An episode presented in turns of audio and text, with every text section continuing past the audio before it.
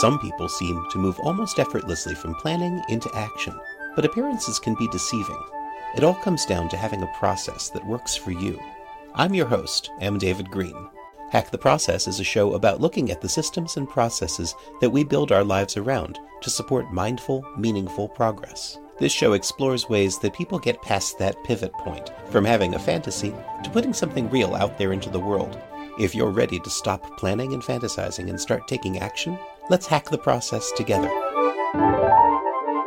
Hi, welcome back to Hack the Process, and thank you again for all of those subscriptions and great comments that you've been leaving on iTunes. Keep them coming, they really keep me motivated, and they do help people find the show.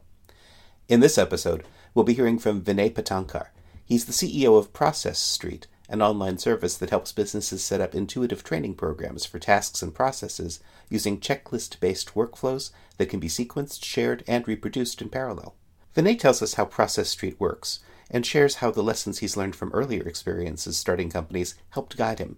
He'll tell us about launching his company through AngelPad, finding his co founder in a hostel in Buenos Aires, and how failing to do enough user testing might have brought down his last company. Today we're talking to Vinay Patankar, and he is the CEO of Process Street. How you doing? I'm doing great. How are you doing today? Doing great, doing great. Could you tell the the listeners a little bit about what you've been doing and what Process Street is? Yeah, for sure. Process Street is a simple way for companies and teams to manage their processes and workflows. We kind of took the idea of a lot of companies would keep their processes in a lot of different kind of disparate places on documentation in kind of workflow software and project management tools and there was kind of like all this different stuff going on everywhere and we thought there should be a central place for people to kind of store and manage and track all their processes and so what we've kind of done is we've combined like a repository for documenting your processes with like an enterprise grade workflow product but kind of wrapped around a very intuitive interface and that's process street we can handle all your documentation, but we can also handle more powerful automated workflows. But everything's in one place. It's not segmented across all these different apps. And we kind of, you don't need to have gone to school and done an MBA in like process management and design to kind of figure out how to use it, right? It's intuitive for everybody. We use simple concepts like checklists and assignments and due dates, and it's all pretty kind of intuitive to understand. And it being a a SaaS product, it's accessible to small businesses as well, not just the kind of enterprises, which is where a lot of the workflow products traditionally kind of live. I think software as a service is becoming something uh, small businesses are starting to expect. Can you tell me a little bit about what inspired you to focus in on this particular aspect of, uh, of process management?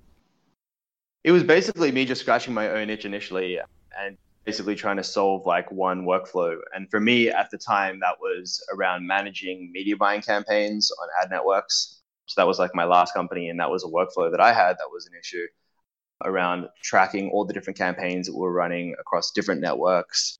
Being it was such kind of like it was all this kind of unique kind of custom data, I want to say. Like it's not something that anybody had really built like a pre-built solution for and probably ever would because it was always ever changing kind of custom data that needed essentially a customizable workflow. If that kind of makes sense. But I wanted something that was very simple. So I had a distributed team and I had a lot of people that were doing pretty kind of low level work, just like report generation or image editing or like for, for banners and stuff like that. And I wanted something that was very easy, intuitive for them to understand, uh, something that I wouldn't need to train them on and wouldn't add like more complexity to the process. And so that was when I started searching for, you know, why can't I just have something that's like, okay, this is what you need to do to deploy a media campaign. You need to first log into this account, and then you need to set up the campaigns these way, use these kind of keywords, these banners, they're located in this folder, et cetera, et cetera. So kind of like how you would build out a process document, right? But then I actually wanted visibility that that was being done every time and who was doing it and when it was being done. And then there was an audit trail on it. And then if there was things going wrong it would get highlighted and picked up in the process and actioned on and that'll be tracked et cetera et cetera. So that was kind of like just give me this checklist right? Like this is this thing step one set up the you know log into the media account step two blah blah blah. And then I, why can't i just track that that's being done every time? It just seemed like such a simple concept to me. And that's kind of where it began is me me just looking for a product that did that and it didn't exist. And then that was kind of the initial idea. So we went about I went about for about six months looking for a co-founder. It was actually I'd already gone through a failed startup before, and so I was pretty cautious about finding the right co-founder. And when we found one, we kind of built it with me as the initial customer, and then just started kind of getting people onto the platform and, and building it out from there. And it started with like the, the idea of kind of this really simple checklist-based workflow, and where that's taken the company to now is that it's basically a a checklist based workflow is what we call a micro workflow, which means it's a workflow that basically doesn't have much complexity to it. Like it's linear, it doesn't have decisions, it doesn't have rules, it doesn't have parallel tasks going on, et cetera, et cetera. It's a pretty kind of straightforward workflow. And what that kind of ended up doing was was actually building this. I don't even know what the right word for it is, but it, almost like a training platform for people to understand workflows. If you run a small business and you're you're a baker and now you run a bakery, you've never gone to business school, you don't understand what a flow diagram is or a process is or a workflow is. Like intuitively, intuitively though, you understand what a checklist is. It's easy to understand the kind of basics of, oh, this is I need to make a, pro- a checklist for how to bake a cake, and then every time I bake the cake, I run the checklist. Like it's a very simple concept to understand, but then we can start to put in all these other things like oh, well, after we've run 10 cakes, notify the supplier that the cakes have been cooked and then get the supplier to order more supplies. Or after the cake is cooked, automatically generate the invoice to the customer and send the cake with the address and packaging and automatically update like the inventory system and collect the money, right? Like, so instead of it just being a, a, a simple checklist on how to bake a cake, now we can actually take that checklist and start to automate the things around it so that automatically the checklist created and gets assigned to the customer when the order comes in, and then the customer gets notified once the, the cake has been baked and checked off. But users don't need to understand that initially. They can just come in with the kind of basic, let's bake a cake checklist. And then slowly, as they learn the app, they can kind of plug in more powerful aspects. Whereas if you look at like more traditional workflow management software, someone would land on this like dashboard and the let's bake the cake kind of concept would be this tiny task in the middle of this really kind of complex workflow and generally just scares the shit out of someone who doesn't come from that background, right? That is the sort of thing I was thinking of. When when I saw Process Street, one of the first things I thought was franchise. Because this seems like like such a tool for putting together the kind of procedure manuals that people sell as huge expensive franchises. It just breaks everything down. But you you you bring up a, an interesting point about the decision tree process because there's that uh, that intelligence that goes into making a choice between doing this or that and knowing what context comes up. Does uh, how how flexible is Process Street around that kind of thing, or is that something that's planned?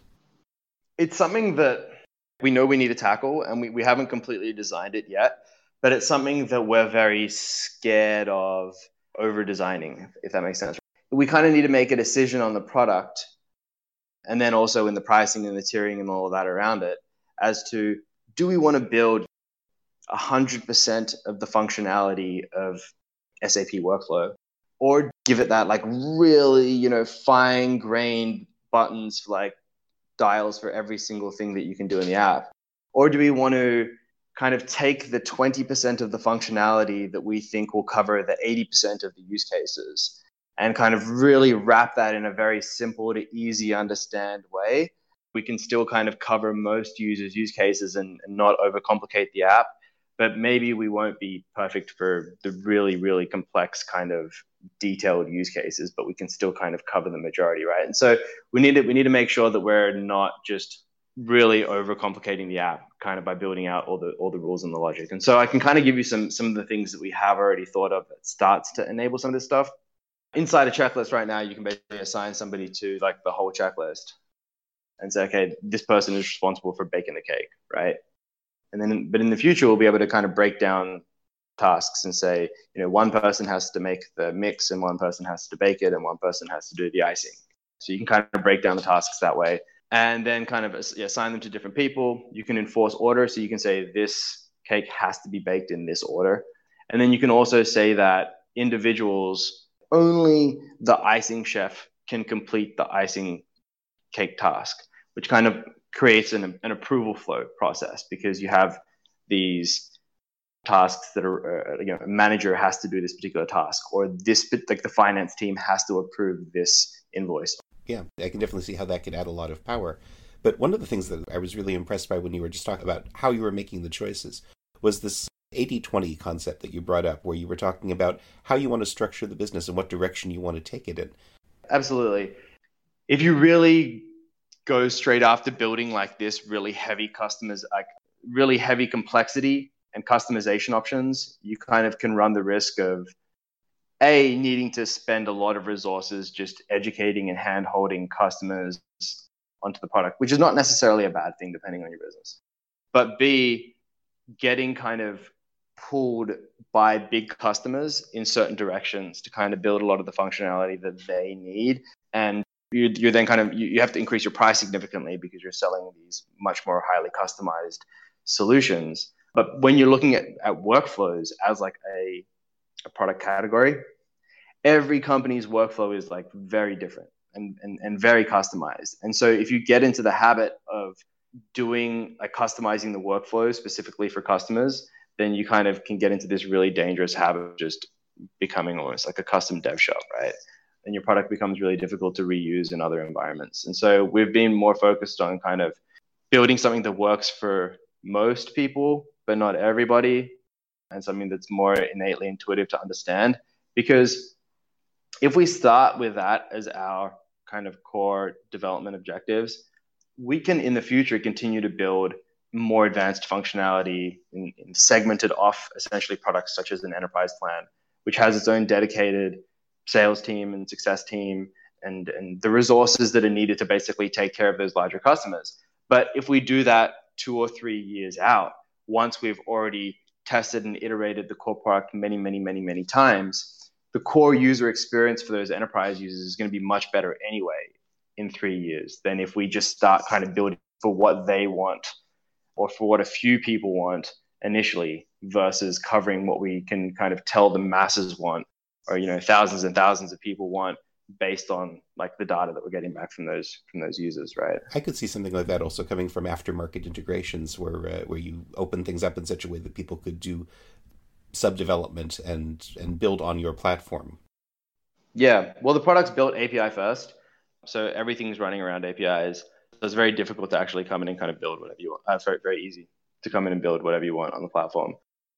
We just haven't fully documented and opened up kind of documentation for the API, but we work with a number of customers like directly, and they can kind of build off the API now. And that's something that we definitely want to want to focus on opening up soon. Yeah, I think that that sounds like it could optimize the the, the decision making process, and I like the way that you're thinking toward trying to get the large volume of people who have uh, have the, the general problems get their problems addressed first and then bring in the solutions that could potentially address more targeted higher higher uh, value customers yeah it's like it's not even as like the product for, from very early days a lot of the time will address the problems but or at least like the core problems but making it intuitive and a pleasant experience and helping people understand that the product solves their problems is like a lot of the challenge, right? It's like especially at scale. You can it's, it's easy to do it when you're when you're when you're in a room next to somebody, but you can't once you start at a scale that's like that's not possible at all. It becomes harder, right? That's why that intuitive design is so critical. And one of the things you said earlier that, that really caught my attention was that you started this after another startup failed. And I know a lot of people are very scared of the word failure, and some people are actually you know, very proud of the word failure. And I liked how comfortable you were with it. Could you tell me a little bit about that earlier startup and how you knew that it was failing, and what, what, what did failure mean to you in that context? Knew it was failing because we ran out of money. That'll do it. I actually wrote a post mortem on this that you could actually link to afterwards called Why Vitoto, V I T O T O failed.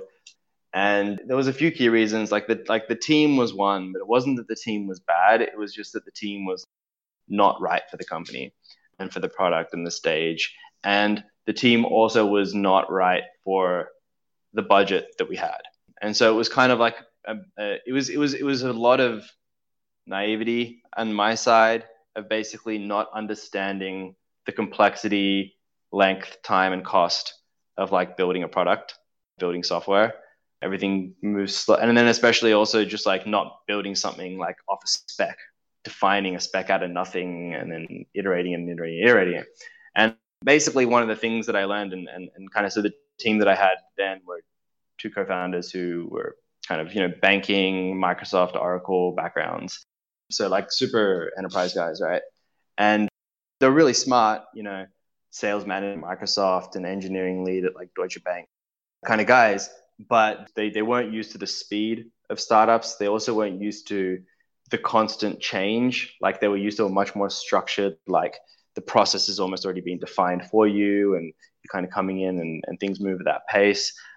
And then and then also it was a, lack of it was naivety around understanding how fundraising worked as well in venture capital. And so the product that we were building was a consumer product and it was a product that was not going to make money for a long time without a lot of funding, right?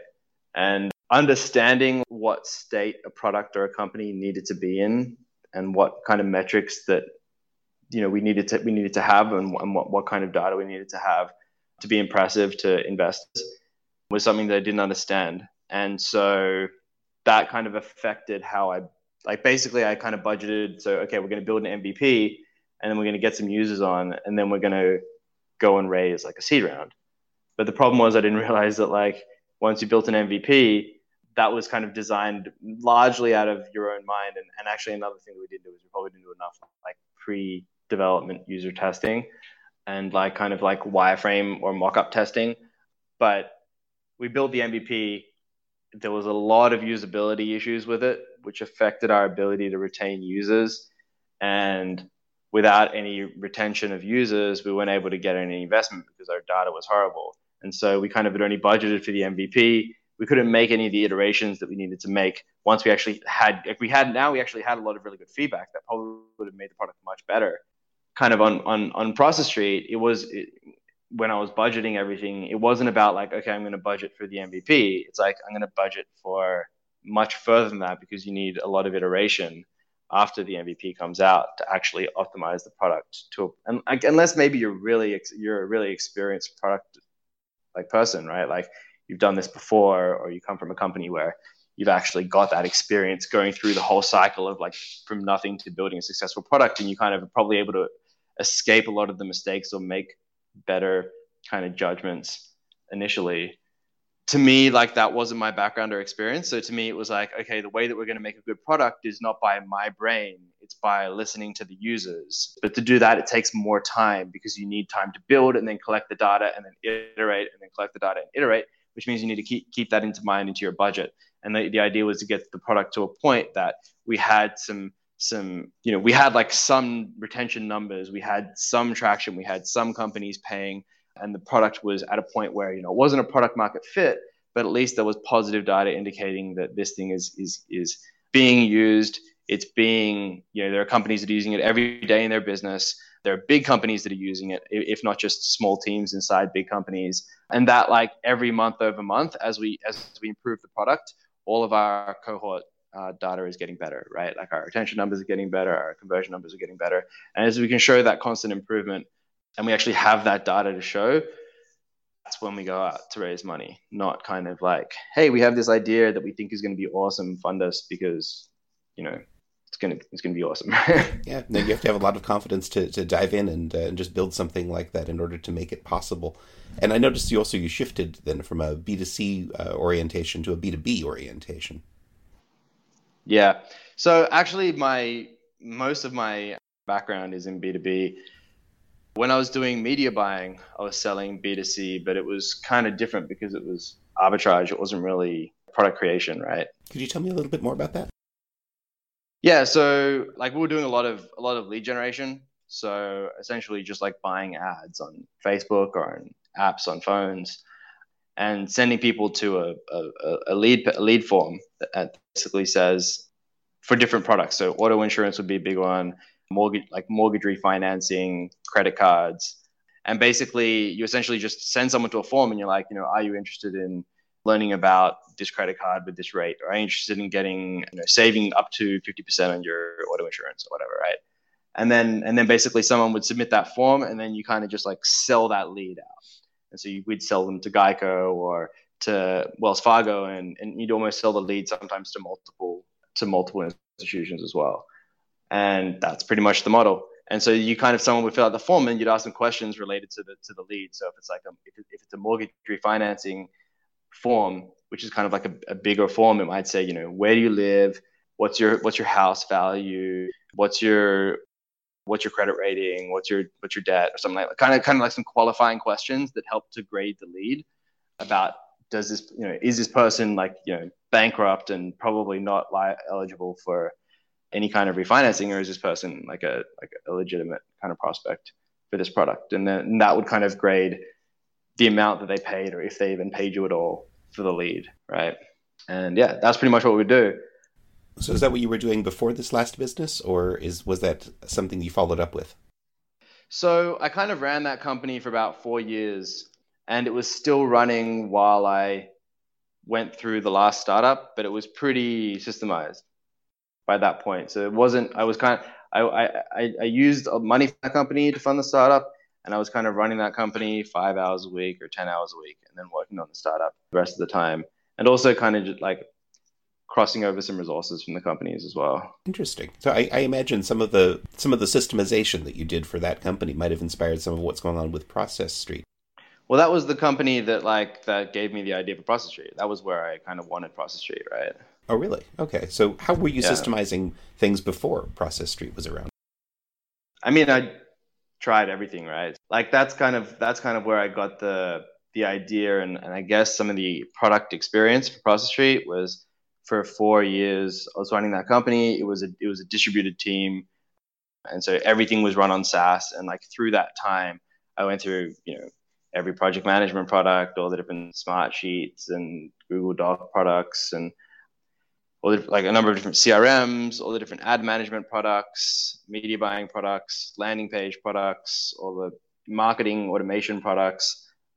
And so I kind of like had gone through testing a lot of these different things. And I think at, the, at, at that time, you know, it was just a mess. It was just like this combination of like Trello and Asana and Google Docs and Dropbox and just stuff everywhere.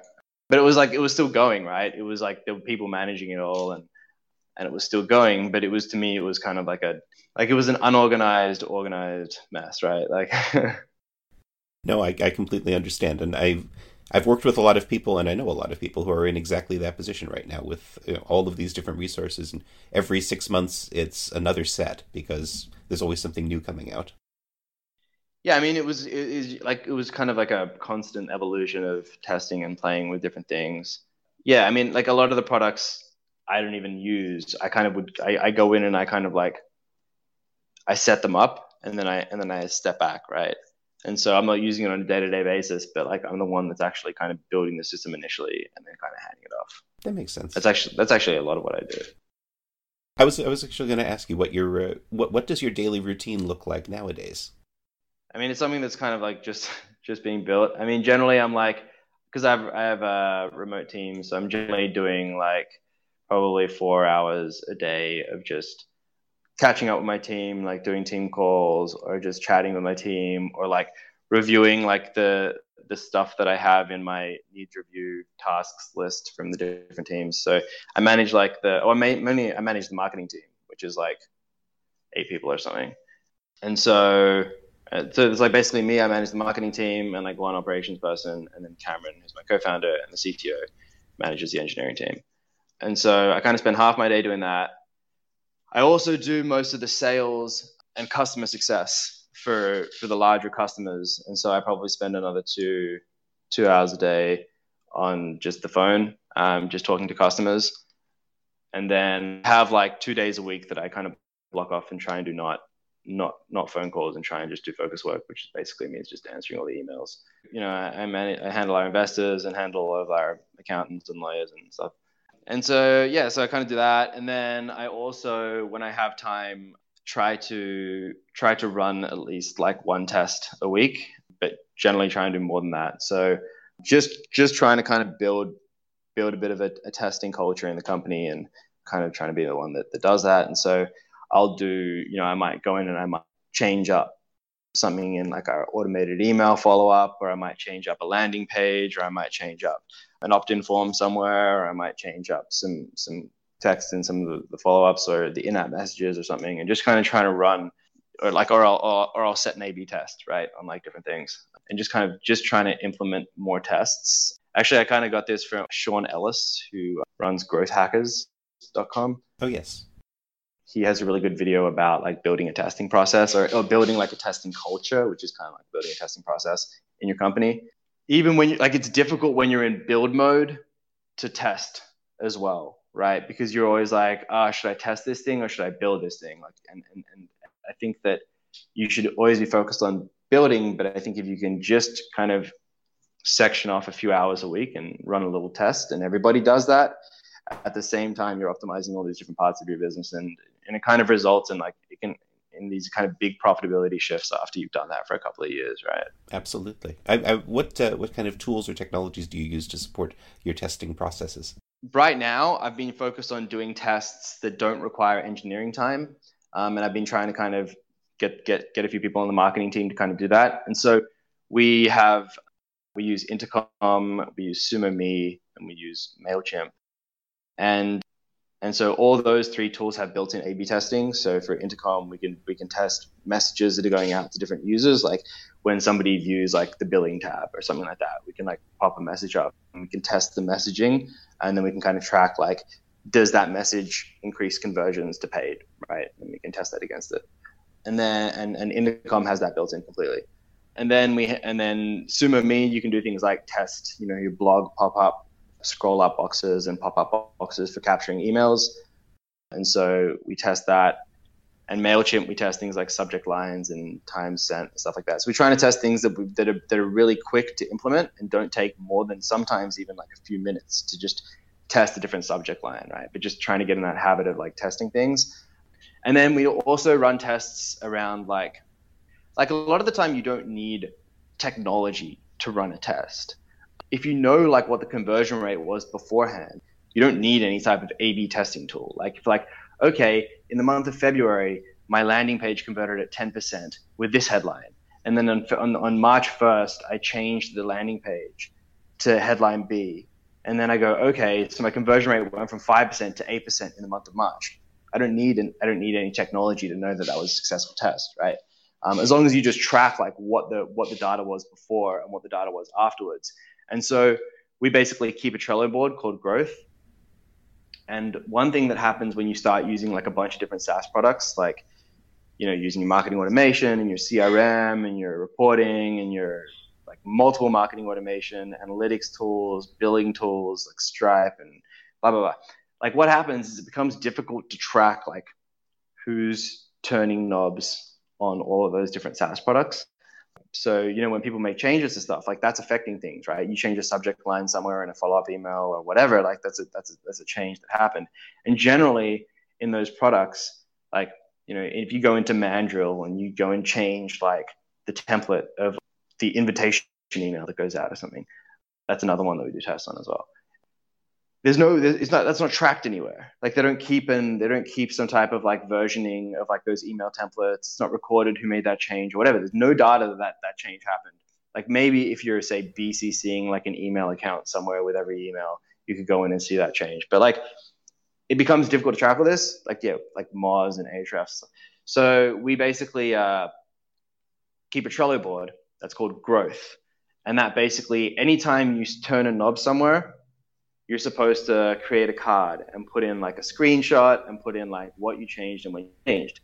And while this is, it's not necessarily that useful right now, but it's going to be very interesting, in my opinion, to go back and kind of pull out the data from the Trello board and go, okay, when were these cards created? Okay, what cards? Like, go back and look at like, like if I go back and look at like my historical cohorts for six months, and I say, okay, or three months, and I go, okay, you know, these were changes that were made in February, and there was a big uptake in you know this this particular uh, metric in, in February, I can go back and not just look at you know what code we pushed, which is you know will be a big source of the changes that were that that, uh, that were made, but then also what we changed in all the surrounding products, and I can kind of pull up all the cards from Trello and say, look, we made these optimizations in Mailchimp, these optimizations in Mandrill, these optimizations in Intercom, and there's probably some correlation between those optimizations and like that number there.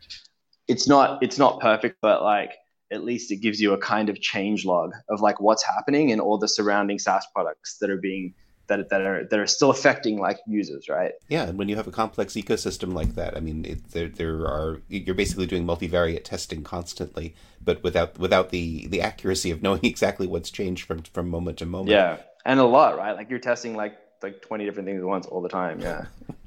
yeah, that that's that's incredibly complex. So at that point, a lot of it becomes more intuitive than uh, than technical, I think. Yeah.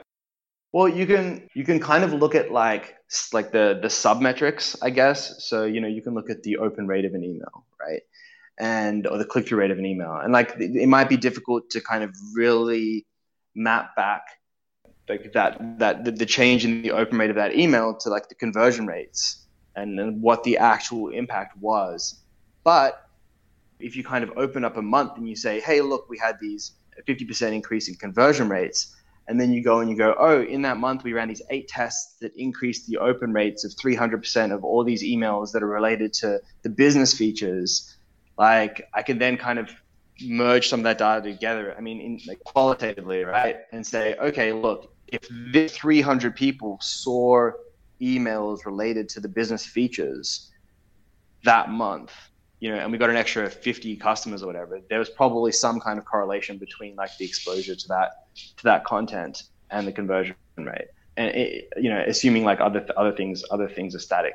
And so at least it gives you it gives you a bit more insight. And the main problem that I that I had though is that like without tracking every time someone turns one of those knobs, like you're blind, right? You don't know what happened at all. Like in all those apps, like you know what's been going on, and it's like all this kind of like un- untracked, untracked stuff that's happening everywhere. And with the remote team and everything, right? You know, like you changed that like last month. Oh, okay, like I can imagine. It, it it seems like it takes a lot of energy to keep on top of all of that. What? How do you keep yourself motivated for all of this? I don't know. My life's pretty chill. It's like you know, I work a lot and it's like stressful being like running a startup. And like, for example, it wasn't chill through, through fundraise, like through AngelPad and fundraising. Although that was still like, so we went through, we went through AngelPad, which is like the number two accelerator after Y Combinator. No, that, that's a very challenging process. I know. I've, I've, I've heard a lot yeah, about that, that. That was super intense. And actually, I think AngelPad is AngelPad. I think is the most intense one because like Y Combinator is kind of like more hands off per se. Like it's a bigger batch, and you kind of come in once or twice a week, and you do a couple of sessions. But like AngelPad, you have like Tomas, who's the guy that runs it, just yelling at you all day. like, and you, are in there like from like 9 a.m. to 10 p.m. every day. You just get yelled at. It's like ah. like it's really good, right? Because like you're getting pushed super hard and, and, and you move really fast, um, and you're getting like a lot of really fast feedback on like everything that you're doing. And so it's a really good program, but it's really intense. And so we went through that, and then we went through fundraising, which is which was really intense because you're kind of like fundraising itself is a is, is almost a full time job.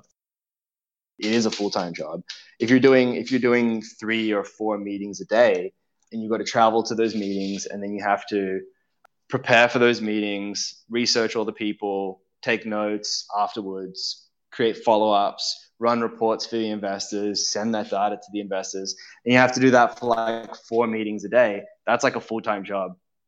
Plus, you have to run your company at the same time. So then that becomes that becomes pretty intense. But now, now I still work, you know, ten hours a day, twelve hours a day, but I work from home mostly. Me and my co-founder live together, and so we mostly just like, we mostly just are at home. We, everyone else is remote and like I like it, right? Like I get to wake up, I get to kind of choose my own hours. I kind of can just walk around and, and talk to my team on my phone wherever I am, and kind of manage it all. And I mean, I do I do what I like. My I like everyone I work with. I'm like constantly doing different things that are that are like my my job like constantly changes and evolves, which means I don't get bored and I don't kind of report to anybody. So it motivates me in and of itself, right? Like I'm not depressed going to work. I'm, I'm pretty happy. It sounds like a very custom designed life. Did you have any any like role models that were uh, were motivational to you or helped you develop that what you put together for yourself? Yeah, I mean, I, like there there's been different people through through different parts of my life. I mean, in in I'm from Australia and growing up in Australia, like I've I've kind of always been interested in technology and stuff like that. But growing up in Australia, it's not Silicon Valley, but so but we so a lot of the the the news that we got, especially when I was growing up, was just mostly about the really big technology companies. You know, not a lot about the startups until they got to a point that they were public or something, right? But so a lot of my a lot of my the people that I looked up to were like, you know, Bill Gates and Steve Jobs and the Google founders and, and then Zuckerberg as he came in. Because those were I didn't really like get exposure to a lot of the kind of the not ginormous founders, you know. But then a lot of a lot like since I've kind of gone to Silicon Valley and stuff, I've started to like a lot of the the other SaaS founders. And and then like four hour work week, Tim Ferriss, that was a big influence on enabling basically a, a like remote or location independent type of lifestyle and more just like giving me like opening my eyes to like the possibilities of doing that and, and and kind of different methods and exposing me to other people and other companies that were kind of operating that way. And so i think that's kind of a good a good combination. But i don't know if it's going to stay like this and it probably won't. So we need to we need to make a decision based on as we grow as to if we're going to stay completely remote or, or distributed. And more than more than likely we'll need to set up an office at least for sales and customer success once we do an A round. And so like that office is going to be in the US, probably in San Francisco or potentially somewhere else. And that will probably change my my lifestyle a little bit. Are you located in San Francisco now? No, New York. Ah. One of the things you mentioned earlier was uh, that previous company, the team was was kind of an issue. How did you find your co-founder? How did you find your team? And how are you making sure that that's that's less of an issue now than it was before? I found my co-founder in a in a hostel in Buenos Aires. Everybody go to Buenos Aires and look in the hostels. You'll find co-founders. There you go. But it wasn't like that was. You know, he was probably the ninth ninth person or something that I'd pitched in kind of like a six month period, and so it wasn't like pitched seriously. But I'd probably talked to a lot more people. So it wasn't like a chance encounter. I mean, that was, but it wasn't because like I was pitching everybody if that makes sense, right? It's like you, you call 100 people, you get one sale, you're not lucky. Like you called 100 people, right? Good point. And you probably call another 100, you, you probably call another 100 people, you're probably going to get another sale. It's not, if you call one person and you get a sale, maybe you're lucky. But yeah, so so that's kind of how I found Cameron. I think, and I think the main thing is, you know, just just to know what you're looking for. And so for me, I was I wasn't just looking for somebody who had the technical skill set. But for me, it was more about actually finding somebody who was well, obviously the technical skill set's like a, you know the minimum requirement for the role, right? It's like you can't be a doctor without a doctor's degree. Like it's just like that's the beginning, and then you decide like you know the, the, the type of doctor that you need for that, role, right?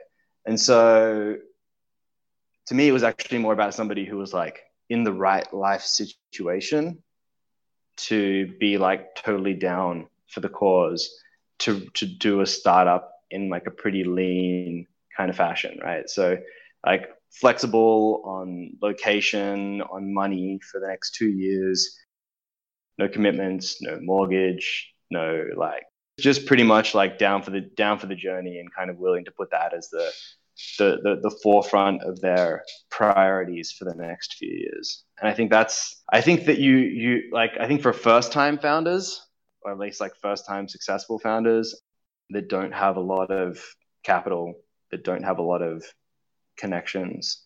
I think that's almost the most important priority because it's it's not about hitting it out of the park straight away. It is once you're a second time founder and you get given a million or a two million dollar check based off your pitch deck uh, without a line of, of code being written, which is which is really common once you're a second a multi time founder. But for the first time, it's about survival and it's about not having to go back to your job so that you basically don't have any more time to code right? Like it's just about giving your giving yourself like as many hours as possible to write code to talk to customers and to run tests. And i think that you know getting yourself in a situation like that if you're if you're looking at starting a, a startup you know stripping down all your expenses not taking salary and the idea is you're not going to do that forever, but you just need to. The thing is, you don't know when you're going to hit that kind of product market fit, and probably whatever you think is right, if you've never done it before, is wrong. like if you've done it before, sure, okay, you, you like you, you, probably know what you're doing, or at least you have a bit more insight. But if you've never done it before, whatever you think, like however easy it's going to be, it's probably going to be ten times harder. So whatever you think that your budget is, it's probably going to be five times more, two times more, or whatever. And if it's not, great, awesome. If things go better faster for you, cool. Then you can raise money faster, you can take a salary faster, you can get revenue faster, and then all that stops. But you need to be prepared, right? That like it might not go that way.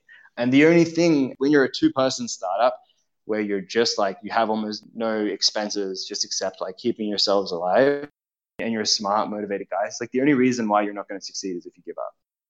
You can do it. You can go live on people's couches. You can just hustle, hustle, hustle. If you know how to program, you can program for 10 hours and make a little bit of money and go do something else. Like if you if you have the skill set to like run a startup, right? Which is you know you're probably educated at some level you probably understand technology at some level you you have the ability to to make stuff happen and and i think that people basically either they come from really high paying jobs and they go to try and start a startup and it becomes difficult for them because like their lifestyle gets hit significantly and they're not getting that income anymore or they kind of give themselves this window where they're like you know i have this budget and it's six months and then if i don't hit it in six months i'm going to go back to my job you're probably going to fail if you give yourself that window, right? Because you're probably not going to hit it in that six month period and you're probably not going to hit it within your budget. And then everything's going to collapse, right? Like, and then you may as well just not even do it. You may as well just like spend that money on a holiday or something. Although it can be, it can be a good learning experience for you. That's really good advice. I like that because I think a lot of people go into this with an unrealistic expectation, especially if they're coming from a background where they're used to the the like the silver handcuffs of the comfortable salary. If you have five more minutes, I would love to ask you a little bit more about the viral marketing that goes into Process Street. So from the marketing side, we don't really do any viral marketing, I guess. We have some some some growth engines in the product.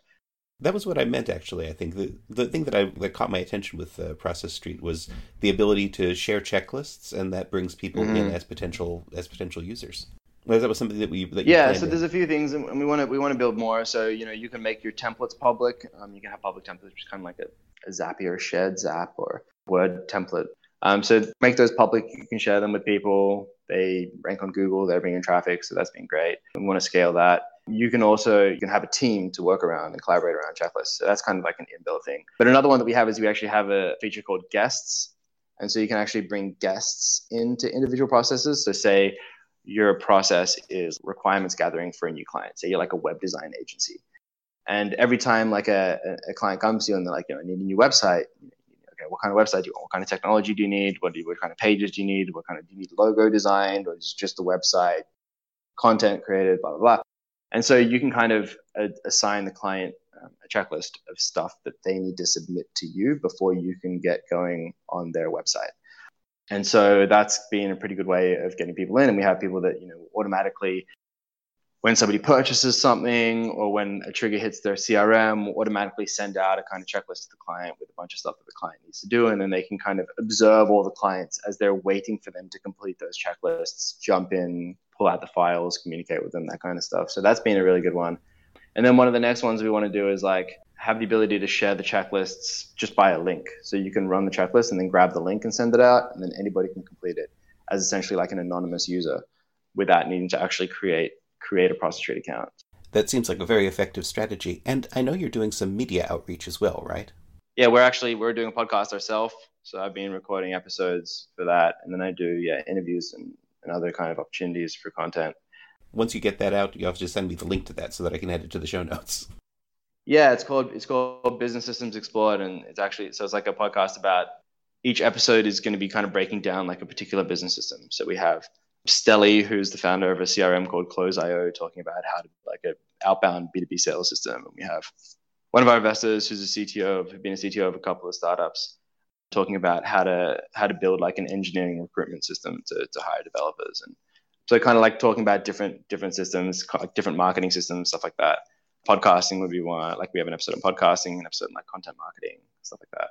Cool. It sounds like something I'm going to enjoy listening to too. So I'll be looking for that too. And thank you so much for spending some time with us today, Vinay. Are you glad you listened to this episode of Hack the Process? Then take an action now. Make a note about something you just heard and how it's going to help you as you hack your own process. And let me know about it. This has been M. David Green, your host for Hack the Process. You can tweet me at Hack the Process, leave a review for the show on iTunes, and visit hacktheprocess.com to check out the show notes for this episode and join our community of process hackers. Thanks for listening.